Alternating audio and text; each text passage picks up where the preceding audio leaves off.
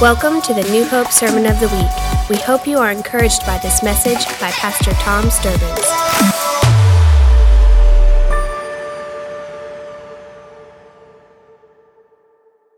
And so that's why we're talking about um, who we are. There are three questions last week I mentioned that we needed to ask ourselves. We needed to ask, what is our purpose? Why were we created? God created us, and He doesn't create i- anything without purpose. What is our purpose? Look purpose? at the person next to you and say, Do you know why you're Why here? I'm Just here. ask them. They don't have to answer it right now, but ask the question, all right? What will I do with why I'm here? And then how will I do that? Okay, these are very practical, and I think it helps us a lot.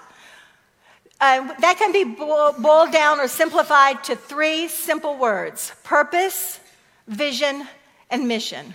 Purpose is why I'm here. Our vision is what I'm going to do while I, with what I'm here for. And then the mission is how I'm going to accomplish the purpose God has placed in me. All right, we talked about those three things last week. And so let, us take it just a little bit further. We believe that the purpose, not only as us as individuals, but as a congregation, is very simple. It's two words encounter and transformation that we need to encounter God, His purpose for us, that we might have a relationship with Him that's encounter, and that we might be conformed to His image. Hallelujah. That is an ongoing process that doesn't happen all at once.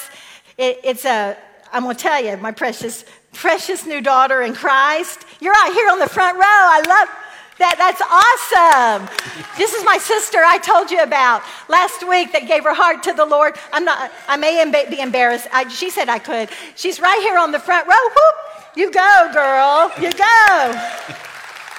You're discovering your purpose, that you're having an encounter with Jesus Christ, and He's beginning to transform the way you think. He's renewing your mind by the Word. Hallelujah. So you're no longer conformed to your old way of thinking, you're conformed to His way of thinking. We're going to talk about that today. The second part of our purpose then is our vision. Okay, so what do we do with our purpose? If we're supposed to have an encounter with God and be transformed by Him, we need to share that. So, our vision here at New Hope is to love loving God and people. It is summed up in the, the greatest commandment. When the Pharisees were trying to trick Jesus, they said, What's the greatest commandment? He said, Love the Lord your God with all your heart, soul, strength, and mind, and love your neighbor as yourself. They're the same loving God, loving people. And so that is our vision here. So we know why to encounter God, to be transformed by His power, by the Spirit of God every day of our life. And then we're to share that. We're to love God, continue to have that ongoing relationship and that love encounter and that love affair with Jesus Christ. And then we're to love people the same way that God loves us and let them know how much He loves them, instilling God's value in their life. And then the mission is very simple. It's okay, how are we going to do that? Well, we've made it, I think we've made it simple. It's a lot of words, but it's easy to remember. M I S S I O N. It's how we execute the vision. All right? How we make the vision happen. How we love God, how we love people. All right? M is meet people where they are. Pastor talked about that a couple weeks ago. And again, I told you if you can't write fast enough, take a picture. All right? That helps. I go back and look at my notes all the time. Uh, if you try to take notes while he's talking, whew, that's a challenge. All right? Um, we meet people where they are because everybody matters to God. The second part is to instill God's value in every life. That's what we talked about last week. That God so loved us that He gave everything.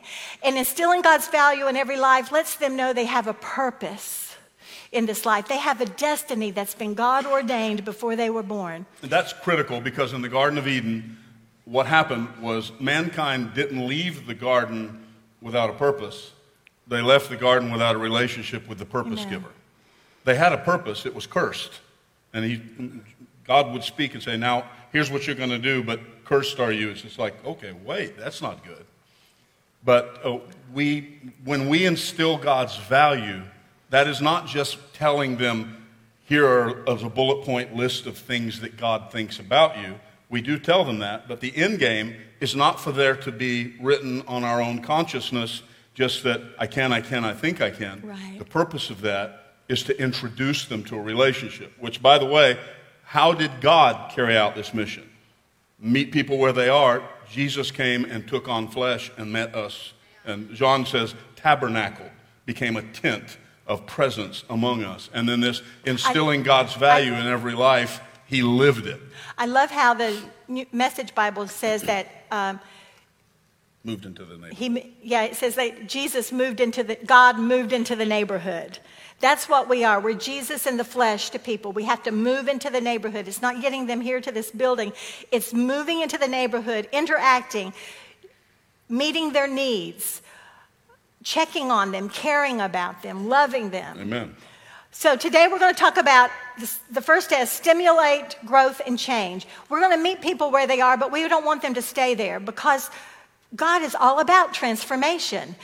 Uh, Pastor's going to talk about that, or together we will. The next four are sort of the growth point after uh, stimulate, secure the promise of God's word. Then it's stimulate growth and change. Excuse me.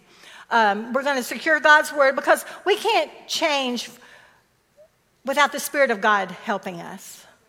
You know, then it becomes miserable. It becomes legalistic. We become hirelings instead of sons and daughters of Jesus Christ. And when we grab the Word of God and we hide it in our heart, we, we become empowered by the Spirit to, to secure the promise of God's Word and walk in it. That's why we stimulate growth and change because we believe there's no past, no pain, no brokenness that can keep you from your purpose and destiny in Jesus Christ. The next three is integrate giftedness.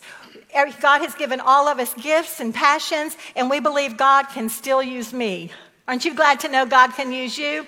The, la- the next one is overcome through prayer and praise. We believe that as we worship, as we praise, as we in our prayer time, that God still shows up. Hallelujah. I love that God shows up in power and might or a still small Amen. voice. It doesn't matter how he shows up. I just love he shows up. And then the last one is network and relationship. That's all about community because we need each other. So we're excited to share this because we believe there's some practical things that each of us can take away. We can continue to grow. We can continue to learn as we uh, understand our purpose, uh, as we just know what the vision is over this house of faith, and then how we're going to make that happen in people's lives. Leave that up on the screen if you would, Amanda, please. If you'll notice, um, next week we'll be talking about stimulating growth and change. But I want to make this emphatic statement that unless you do number three, there is no number four. If you do not secure the promise of God's word, and I'm going to tell you in simplicity what I mean by that. Securing the promise of God's word doesn't mean that I've memorized 273 critical verses that outline substantive doctrine. It, that would be great if you do. I mean, you just can't lose there. but what that means is that I have committed myself to the centrality of the Word of God above any other force or opinion. That the Word of God is God's expressed opinion, not only toward mankind, but toward me. It discloses His intentions toward me. We've learned here that confession, that word confession, is the point at which I embrace God's opinion of me above any opinion of me. What words have been spoken over you? You'll see that words form us and shape us. James says that words set on fire a course of life.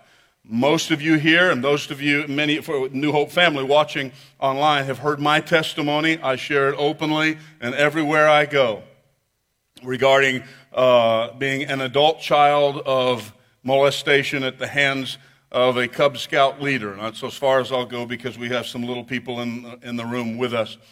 But the words that he spoke and said to me don't tell anybody you're not normal. If you tell your parents, they'll put you in a mental institution. Those words set on fire a course of life. It set on fire that I had to run faster, jump higher, be better. I had to constantly prove, or not so much my parents would put me in a mental institution, but people would ship me away relationally and margin. In other words, you'd just be an inconsequential nothing. You really don't matter. And so don't, you know, you got to really, you really got to do because who you are is fundamentally flawed.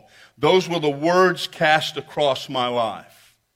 But can I tell you that I found other words that had been spoken over me concerning my future and my tomorrow? And they weren't spoken when I was eight years old. They were spoken before the foundation of the world. They were blessings spoken in the heavenly places by God Himself, activated by the Holy Spirit. Read Ephesians chapter 1, 3, and 4. I found words, hallelujah, that would trump any words that are ever spoken. Am I committed to the Word of God? I am passionately so. There's nothing that electrifies me and moves me like the Word of God. That's just a personal testimony because I know those words are sure and certain. They are without motive. I have said to many pastors that if you can ever determine why the God, if the God we worship benefits from our worship, then we need to be suspicious as to why he demands it.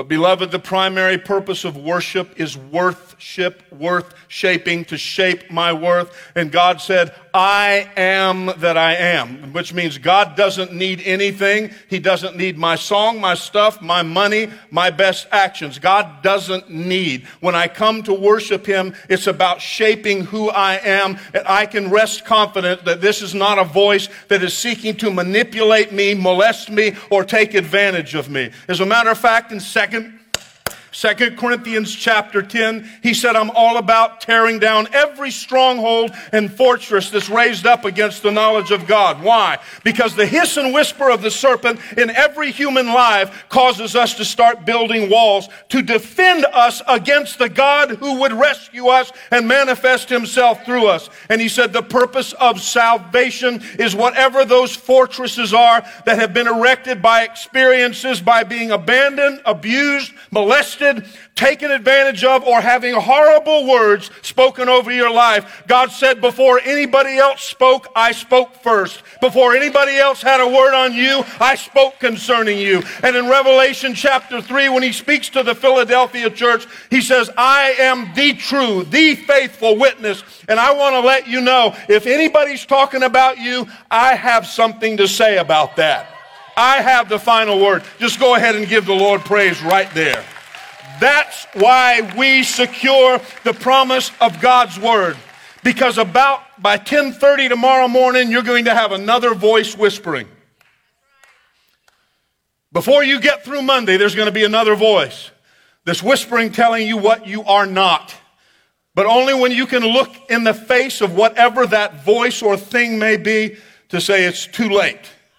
I've already secured the promise of the word that was spoken before this Monday ever got here and before you ever move your lips because before the foundation of the world, God has spoken to me and blessed me in the heavenly places in Christ Jesus by way of activation through the Holy Spirit. That's why we secure the promise of God's word. Now, when I teach about the word of God, I got a thousand places we can go. And you'll be delighted to know I have 16 pages of notes. How many are thrilled for that this morning? Nobody, okay. I've whittled it down, and I'm going to find some way because there's a teaching from Mark 4 to me that is critical. It's one of the earliest parables. It may have been the first one, that's to, to debate, but one of the very earliest parables that Jesus ever spoke was on the seed and the sower. It starts in Mark chapter 4, verse 1, and goes all the way through verse 25. I would encourage you to read that when you go home. Mark 4, uh, verses 1 through 25. As always, if you would like outlines, got a good outline on that. Uh, if you would send an email to uh, Tom at New Hope Online, any variation of Tom, Pastor Tom, Tom Sturbins, anything at New Hope Online, it will get to me and I will send you that outline. But throughout that, throughout that discourse, Jesus said, I want to tell you about the seed and the sower. But he tells him at the end the seed is the Word of God. The sower was sowing the Word of God. And he says there's four types of soil. You are the soil, and there's four types of soil it will fall on. That's and there's some little W words here that come right out of the scripture.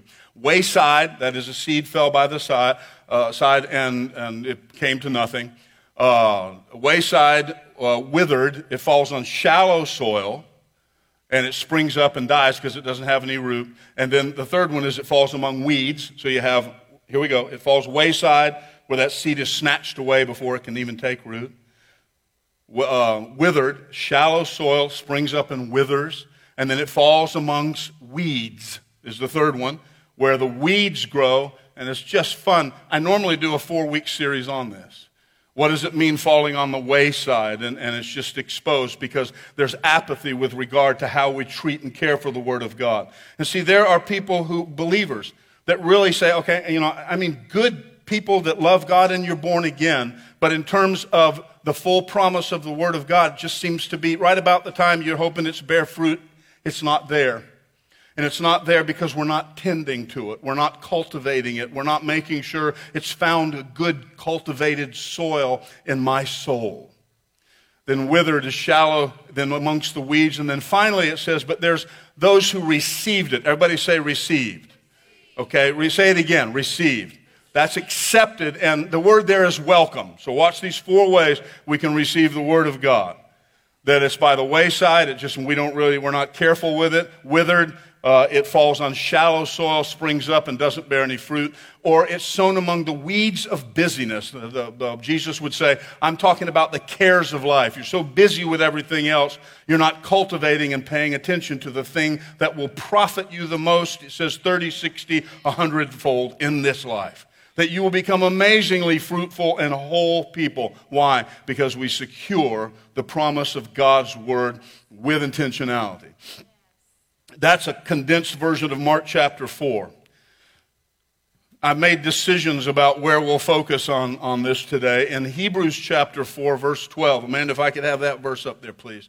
In Hebrews chapter 4, verse 12, there's a statement there that tells us about the power of the Word of God. And again, this is a, a familiar one and, um, and, a, and a, just a fascinating one to me. I don't know that I can disentangle that from all the other stuffs up there. There it is, okay? For the Word of God is living and active and sharper than, than any two edged sword, piercing as far as the division of the soul and spirit. How many are so glad that the Word of God has the power to separate out from us matters of our soul, emotion, and matters of the spirit and said, You're dealing with soul and emotion and history issues here. Now let me give you an answer by the Spirit to that soul issue you're dealing with. How many know in our life things are all interwoven and intertangled? We have been hurt, done wrong, abused. We've failed, made our own mistakes. There's some of us that have looked God in the face. God's word said, don't do that. You say, sorry, I'm going to do it anyways. And we've messed up. Well, the word of God is always waiting around the corner that says, I can help pull that apart and separate that. The Word of God does surgery on my soul to, simp- to, to, to, disentangle the complexities of life that find me and say, here is your next step. I love that. It says, but uh, division of the soul and spirit, joints and marrow, and to able to judge the thoughts and intentions of the heart. Two words I want to focus on here that you've heard in the past. It's been a while. I normally have some, what's the stuff that Christina makes? Slime. I normally have some slime to throw on the people in the front row. Kendra, the only thing worse than Brenda calling you out multiple times and not giving you a secure place to hide, which will happen at any moment, I'll warn you. So don't sit on the front row, would be me having a handful of green slime and saying, Here, I have something, throwing at you. Why do I use slime? The word living there, I believe, uh, and I believe I can defend this linguistically, is best understood as lifing. Everybody say lifing. Why do we wear masks and why are we social distance right now? Because we don't want to life each other. What do you mean? It's contagious. It's an infectious virus. It's lifing. It has the power of transmissibility. And so we've got all this social distancing put in place so that we don't share the wonder of that life of a virus with one another. The good news is the Word of God is lifing. The Word of God is a virus. The best word I know to describe it is the word pluripotent. I love it when I, uh, when I, when I was looking for this and was directed to that. Pluripotent is, describes a cell that has the possibility to replicate itself autonomously. When you're hearing, for instance, in stem cell research and other things like that, that they are able to grow human tissue brain, kidney, lip, just different. That really can happen. And you go, really? Yeah, I mean, it's really sort of older science now. It's not even new. They haven't, certainly haven't perfected it, uh, but it can happen. Here's the Word of God is pluripotent. It has the power to get on us and recreate us, recreate itself in us. It's lifing and then energizing, activating, moving forward. The Word of God is that. So today, the Word of God will get on you. Today, the Word of God before you leave, and God's Word says it won't return void. Now, you can reject it, but the Word of God gets on us and it starts messing with us. And again, through the years, I've made the joke that um, you've seen sci fi movies where a person comes back from outer space, an astronaut, and they fought off aliens, and a few of them survive, and they land, and their, uh, their, their suits or whatever are, are sort of damaged, you know, because they've they've been fighting with aliens and they get off and, and one guy is asked well how are you? He says well it was tough but we survived. And then the low driving music dun, dun, dun, and the camera zooms in on a little point of green glob right there. That's the blood of one of the aliens. And while they're saying hey everything's fine they begin to walk away the camera follows it and the little glob begins moving. And it's moving. And it's moving. And it gets in their ear and goes in their ear and then within the first, the next 15 minutes of the sci fi flick, this human astronaut has become ah, a new creature. Did you know that's the language that the Apostle Paul uses? The good news is you are a new creature.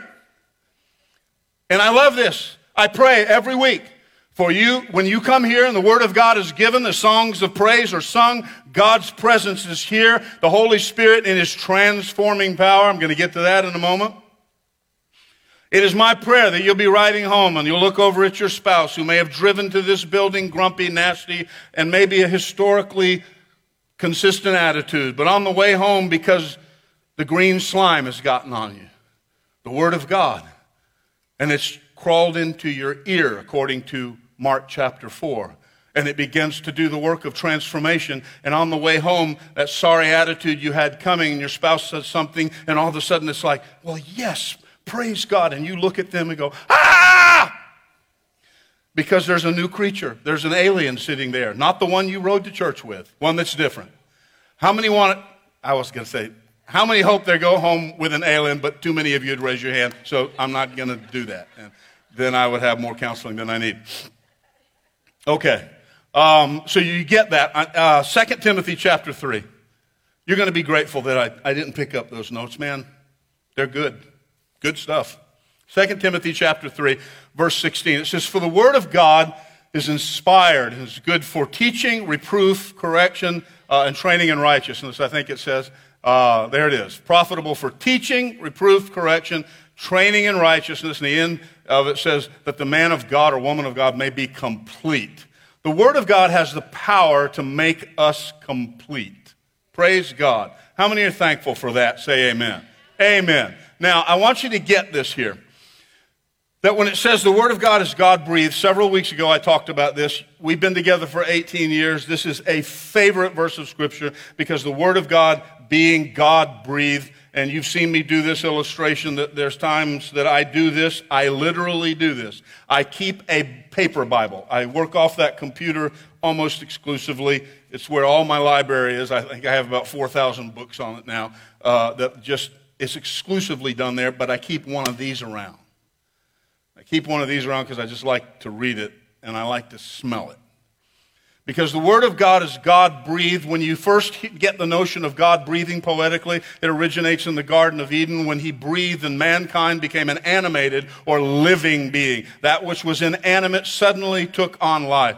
One of the other conspicuous places we read of God breathing is in John chapter 20 on the night that Jesus was resurrected. He had been crucified. Now he's back from the dead. He comes into a room that has all the windows and the doors locked. And suddenly he appears amongst them. They're all scared. And he breathes on them and says, Receive the Holy Spirit. The act of God breathing. As you go through the Old Testament and you look at the Hebrew word for spirit, ruach, it means to breath or be breathed upon. I believe when that word is used in Genesis chapter 3, when it says, They heard the sound of the Lord God walking in the cool, it's ruach, it's spirit time. He heard the sound of the Lord God walking in the garden at spirit time. Here's what I believe. I believe in the Garden of Eden before the only perfect place of worship was disrupted, that on a daily and regular basis, that Adam and Eve would have visits with the Father, the Son, and the Holy Spirit. And every day, it said they heard that wind blowing, breathing presence of God, and they would walk out for God to breathe on them one more time, for them to be transformed yet again and again and again. Listen to this. You may well say, when God created Adam and Eve, he had done a perfect work. They were perfect. How many would say that? I would. You can say amen. But how many know just because they were perfect in terms of their sort of, I don't know a better way to say it, existential state, that didn't mean that God had exhausted all that He could be to them. Beloved, that's the good news. I don't care how good it may be or what God's done or how wonderful it may be. God will never exhaust the goodness of God. That eternal God will come on, breathe on you once again. And you know what I like about that? I love when it said that God breathed the breath of God in that garden. That if you are faithful to a biblical timeline as being a literalist, and I'm not, but I like playing with it anyways that it's 1,450,278 days from the last day of the Garden of Eden until the day of Acts chapter 2, the upper room. The language is similar. In Genesis chapter 3, it says, They heard the sound of the Lord God walking in the garden in the cool, at spirit time, at the time that the breeze, breeze blew and God breathed. There's very similar language in Acts chapter 2 because let me just have fun sort of in and animating or humanizing the Trinity, the Father, the Son, and the Holy Spirit, because I can rest assured this conversation never happened, but I have fun pretending it did. That the first day after the last day in the Garden of Eden, when they had come and walked with them every day, I believe the Spirit of God looks to the Father and says, Can I go back and walk with them? He goes, No, not yet, but it's coming. And day two, after the last day of the Garden of Eden, can I go back and walk with them now and breathe into them and on them? Not yet, but it's coming. And every day, two, three, four, hundred thousand, million, for 1,450,278 days. But on 1,450,000 day 277, I believe something began to rumble. And when the dawn of 1,450,278 day came, and the Spirit looked at the Father and says, Can I go back today? And he says, Yes, the day has fully come. And I believe the Holy Spirit showed up in the room because some translations translate Genesis 3 as a gentle breeze which I think misses the mark by a mile, but let's go ahead and give that up.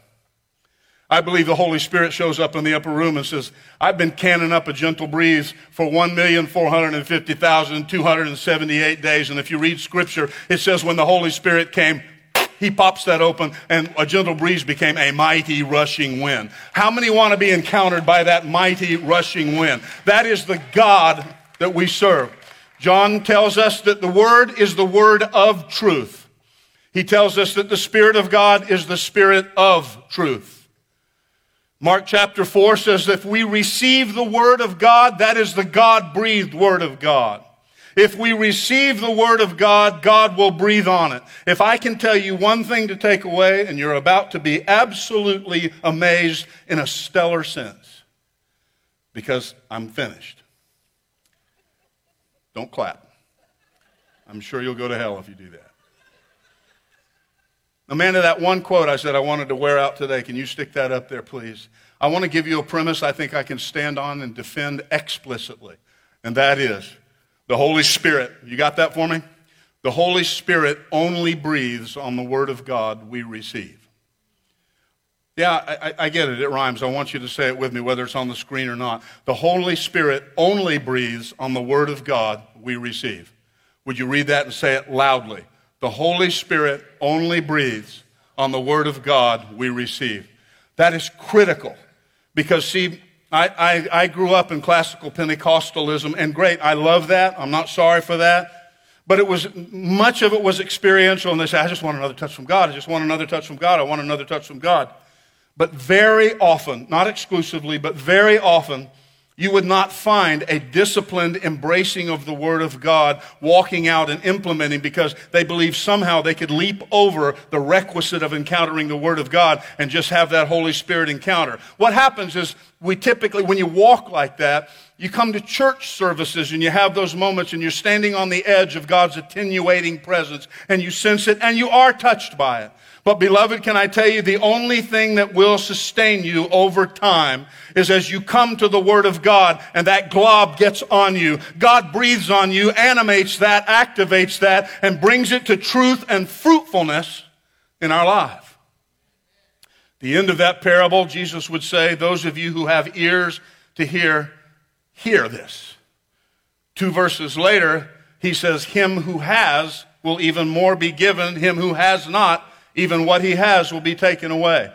Anybody want to know what he's talking about? Him who has what? Who can fill in that blank? Two verses earlier. Him who has what? Hearing. Turn your mic on so they can hear you. Him who has ears. Ears. Hear, Him hearing. who has ears, even more. What do you mean? I'm choosing to listen.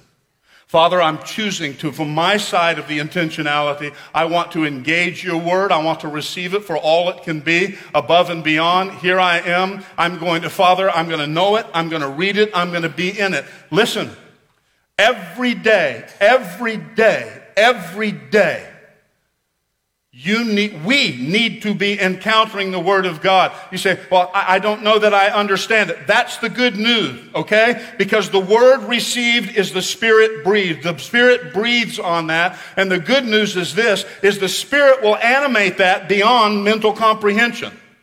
Did you know that's what happened in Acts chapter 2? People were gifted and empowered beyond their historical behavior. The apostle Peter being the most noteworthy of the bunch. This is a guy who always ran his mouth, always stuck his foot in his mouth, always got in trouble for running his mouth. But then at that day, hallelujah, on that moment, in that day, in that upper room, the Holy Spirit falls on him. And what has previously been just an obstruction uh, in his own life, that is his mouth, God says, I'm going to anoint that, gift that, and set it aside. And he steps up, and for the first time on the balcony of that upper room, he preaches, and 3,000 people are saved. He steps up and he begins to speak the word of God and said, you may, God says, You may have messed up before, but I'm going to bless my word in you and through you. Do you know God still does that in you and in me? Now, we're getting ready for next week, which is to stimulate growth and change. How does that work together? It comes right from securing the God, word of God. Did you know the Holy Spirit still does what he did in the beginning? He hasn't changed. If you read Genesis, you'll find out that the Father spoke and the Holy Spirit acted. We have to get this. The Holy Spirit is the anim- animator. God spoke and the Holy Spirit formed. In Genesis 1 2, it says the Holy Spirit hovered over the face of the deep. It was formless and nothing. And then God spoke, but that Holy Spirit who was there waiting for the Word of God to be spoken by the Father, the Father speaks it and the Holy Spirit animates it. The Psalm says that. Lord, by the breath of your mouth the world was formed. Not the words. The words did it. I get that. I'm not, I'm not removing that. But it says there was something there with the words was the breath. That's Ruach, the Spirit of God activating that. Can I tell you this?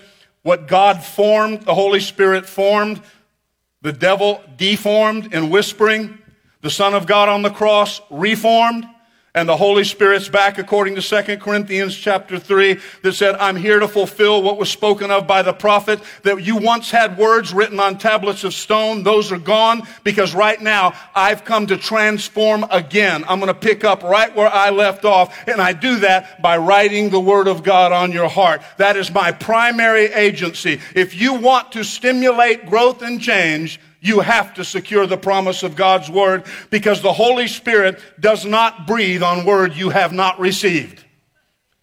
Anybody get that?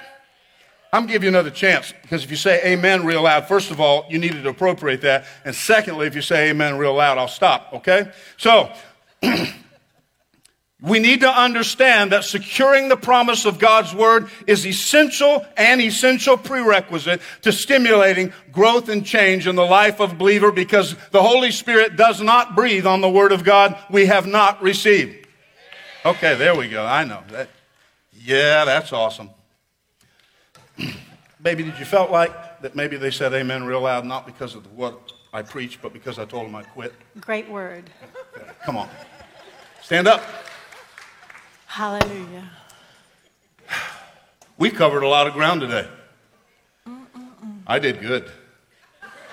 I'm just referring to time. Forget the substance. I mean, we got out of here before one o'clock. Woo! Can you say that one part again? What God formed, the enemy deformed? What God formed, sin deformed. Jesus Christ through the cross reformed. And the Holy Spirit comes back and transforms. Hallelujah. See, the Holy Spirit is transforming what was formed, God's original intentionality. And he says that in 2 Corinthians. I love this. It said, You're being transformed from image to image to image. Get this. Two of the three times that the word mirror is used in the Bible, one is in James, and it says, Stand before the mirror of God's word. Check that out. The other time, the most significant, is in 2 Corinthians 3. It says, We stand before the mirror, the image of God's glory.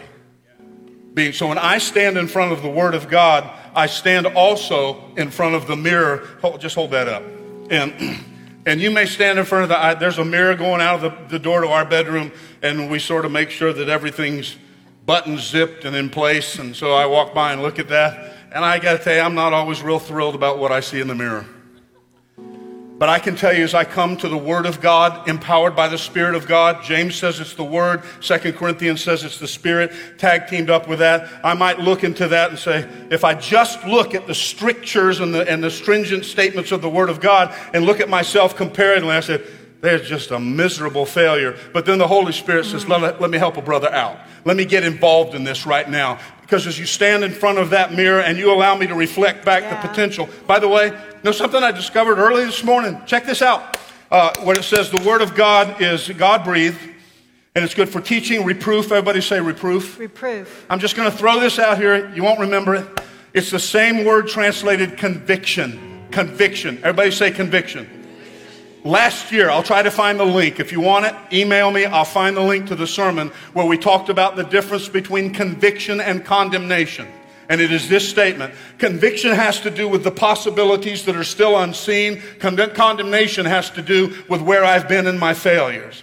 Condemnation has to do with the weakness of my flesh. Conviction has to do with being empowered by the Holy Spirit. The Holy Spirit is an agent of conviction, John chapter 16 says, which means He's all about revealing to me the hidden potential that's there. You see, if I stand in front of that word and I just look at the letter of the law, read 2 Corinthians 3, I'm going to say, oh, what a miserable failure, because I can only look at the letter of the law and through the eyes of condemnation, I see failures and shortcomings, but then comes the Holy Holy Spirit. He says, Let me step in and shift your eyes just a little bit. You're looking back where you came from. Let me get involved in this reflection and to reflect back to you the opinion, the glory, the power of God, and show you what you can't be or can be that you can't see yet. He said, Listen, faith is the substance of things hoped for, the conviction of things I can't see. Keep your eyes open. Father, I pray for every person here and just seized upon this moment that they're standing this morning in condemnation by reason of a failure. It's one that's been there for some time, and they keep looking back through the mirror of that failure. Holy Spirit, I pray you would step in between, animate the Word of God, and saying your identity is not wrapped up in condemnation, but is projected in conviction. It's not forever fixed on where you failed or where you've messed up in the flesh, but it's powered by life in the spirit, an unseen reality of your existence that you have not laid eyes on yet. Everyone bow your heads and close your eyes. If you're here this morning and you're standing in that in between place of reflection, and unfortunately, more of it is empowered by whispers of the past, others, things of others have done, failures, whatever it may be. I'm not going to call you out. I'm not going to identify you. I just want you to lift up your hand as if you're receiving something from Father right now. If you're one of those, just lift up your hand. Father, reach back to them right now. In the name of the living God, reach back to them right now. They are not identified by condemnation, but they are drawn forward by conviction. They are not identified by what they have done and they can see, but they are identified by the Holy Spirit through what, by what they, he, we cannot yet see that lies in us that you can see. Reflect those possibilities back to us in the mirror of God. Woo! Hallelujah. Put your hands down. Everybody open your eyes. Anthony, you're standing my line of sight, so I'll pick on you. I saw him at the gym this week. And I hate these young guys, you know, all muscled up. I walk in front of the mirror, and I'm thinking, 40 pounds, 40 pounds, 40 pounds. I'm going to pray the Holy Spirit anoints that mirror by a bedroom. Next time I go walking by, it's going, wow. How many here want to have a wow moment? Come on. Want to have a wow moment? Father, I pray that you would reflect back to us how you see us and what we can be. We'll confess that failure. We confess it. But once we confess it, we don't live there. I pray as we secure the promise of God's word that you would begin that work of transformation, stimulating growth and change. I love you. I praise you. I ask it in Jesus' name. Hallelujah. Thank you for joining us for the New Hope Sermon of the Week. For more information about this podcast or other resources, visit newhopeonline.com.